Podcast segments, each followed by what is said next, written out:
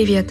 Это команда «Я с тобой». Сейчас вы погрузитесь в историю о творческом выгорании и выборе себя. Ритм жизни подстегивает нас к постоянной креативности и продуктивности, но порой долгие часы работы и нехватка времени на себя приводят к тому, что хобби забрасываются и вам в целом больше ничего не хочется. А самое обидное, что в школе и в институте нас не учат, что следить за своим самочувствием — это так же важно, как и сама работа. Толк поддерживает проекты, которые помогают людям расти и менять жизнь к лучшему. Поэтому партнером нашего нового сезона стал Яндекс Практикум. Их курсы по digital профессиям учат не только практическим навыкам, потому что команда поддержки помогает справляться с фрустрацией и творческими препятствиями. В конце мы расскажем обо всем интересном и полезном, что есть в Яндекс Практикуме. А пока слушайте наше послание.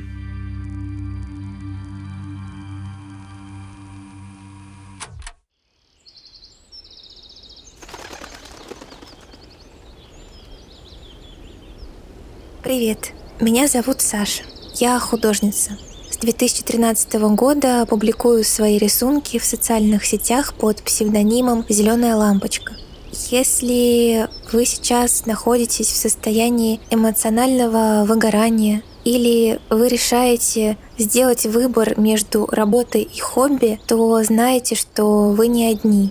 Вообще, мне кажется, что люди по жизни, разные люди, проживают похожие состояния и оказываются в похожих ситуациях выбора. Но проблема в том, что чаще всего они оказываются в этих ситуациях совершенно одни. Поэтому мне хочется напомнить вам, что делать важный выбор бывает действительно очень сложно и тревожно, особенно в наше время. Но мы всегда можем найти поддержку в других людях, которые могут выслушать, или поделиться своей собственной историей.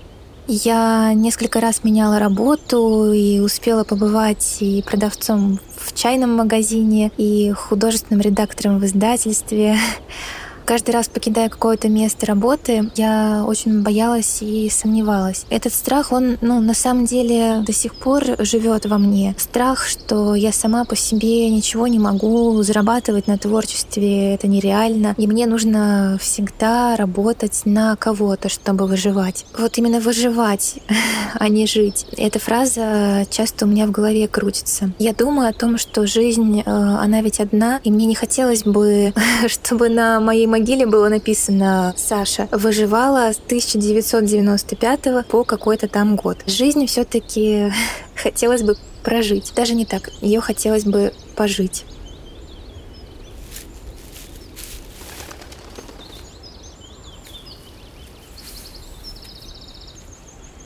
Первая моя работа была в чайном магазине в качестве продавца-консультанта. Я пошла на эту работу сразу почти после выпуска из университета. А училась я на филологическом факультете в педагогическом вузе, то есть я должна была быть учителем русского и литературы. Я подумала, что мне нужна работа, на которой я смогу просто выполнять какие-то не слишком сложные обязанности. Параллельно я бы занималась поиском себя и чем бы я хотела заниматься дальше. После этого я перепробовала еще ряд похожих работ, пока не пришла к мысли о том, что мне бы хотелось попробовать поработать в офисе. И, конечно же, для меня, как для человека, который любит литературу, таким вариантом оказалось издательства. Я не очень представляла, какие в издательстве могут быть направления профессий, поэтому просто откликнулась почти что на первую попавшуюся.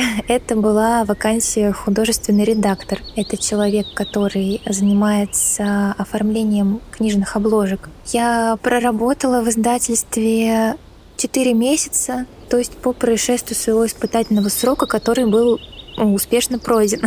Уход из издательства был, наверное, самым трудным э, решением в моей жизни. Это был переломный этап, в котором нужно было найти в себе опору. Но с опорами у меня и в обычной жизни проблемы. Что уж говорить про критические моменты. Я принимала решение уходить из издательства, потому что на фоне выгорания из-за того, что нужно было постоянно рисовать что-то, что тебе не совсем нравится или что тебе не близко, у меня появлялось даже какое-то отвращение к рисованию в принципе. У меня не было времени на собственные проекты, а когда время появлялось, мне не было желания ими заниматься. При этом э, каждый день я просыпалась с огромным желанием творить, но из-за того, что мне нужно было постоянно творить на работе и для работы, я не успевала творить для себя. Иногда я оставалась на работе до ночи, чтобы просто не тратить время на дорогу и успеть порисовать что-то для себя. Я помню, что выходила из офиса порой даже в 11 вечера ехала домой на такси. Я уходила из издательства с мыслями, что мне необходимо сосредоточиться на том, что важно для меня, какие мысли именно я хочу транслировать через творчество. Я ориентировалась на то, что мне очень важно сохранить в себе себя и очень важно иметь возможность тратить время своей жизни на то, что для меня действительно имеет значение и, как я считаю, может принести пользу другим. Я не спорю, что бывают люди, которые умеют совмещать свои желания и работу, тогда получается, что это действительно работа мечты, когда ты приходишь на нее и делаешь то, что тебе нравится на все сто процентов, ну или хотя бы на 90. Но, к сожалению, у меня было не так, и мои внутренние ресурсы были полностью исчерпаны, когда я решала уходить. И вот я часто думаю, что бы я могла сказать сама себе в тот момент, когда мне было страшно уходить с э, работы, которая казалось бы, сулила мне большое развитие. Я помню, как я говорила с друзьями в те моменты, и что они говорили мне. Но все-таки намного важнее иногда прислушаться к себе, и что ты сам можешь сказать себе. Ведь решение принимаешь ты и никто другой. Я пока что, возможно, не так мудра, но каждый раз я напоминаю себе о том, каковы мои ценности — я думаю, что очень легко составить картину о том, каковы ваши ценности, когда на протяжении жизни в разных жизненных ситуациях вы принимаете решение в пользу чего-то конкретного. В моем случае я всегда принимала решение в пользу творчества, того, что меня наполняет, радует и дарит огромное количество позитивных эмоций. В моменты, когда мне кажется, что я совсем запуталась и потерялась, я повторяю себе фразу «границы условны». Они действительно ведь есть только в нашей голове. Хочется пожелать слушателям беречь себя и своего внутреннего Творца, ведь он никогда не перестанет творить и выдумывать, а значит, вы не пропадете.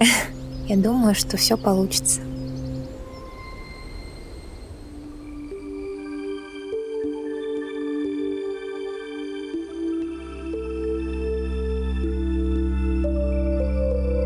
Даже на самой любимой работе временами может быть сложно, но ни одна работа не должна доводить вас до морального истощения.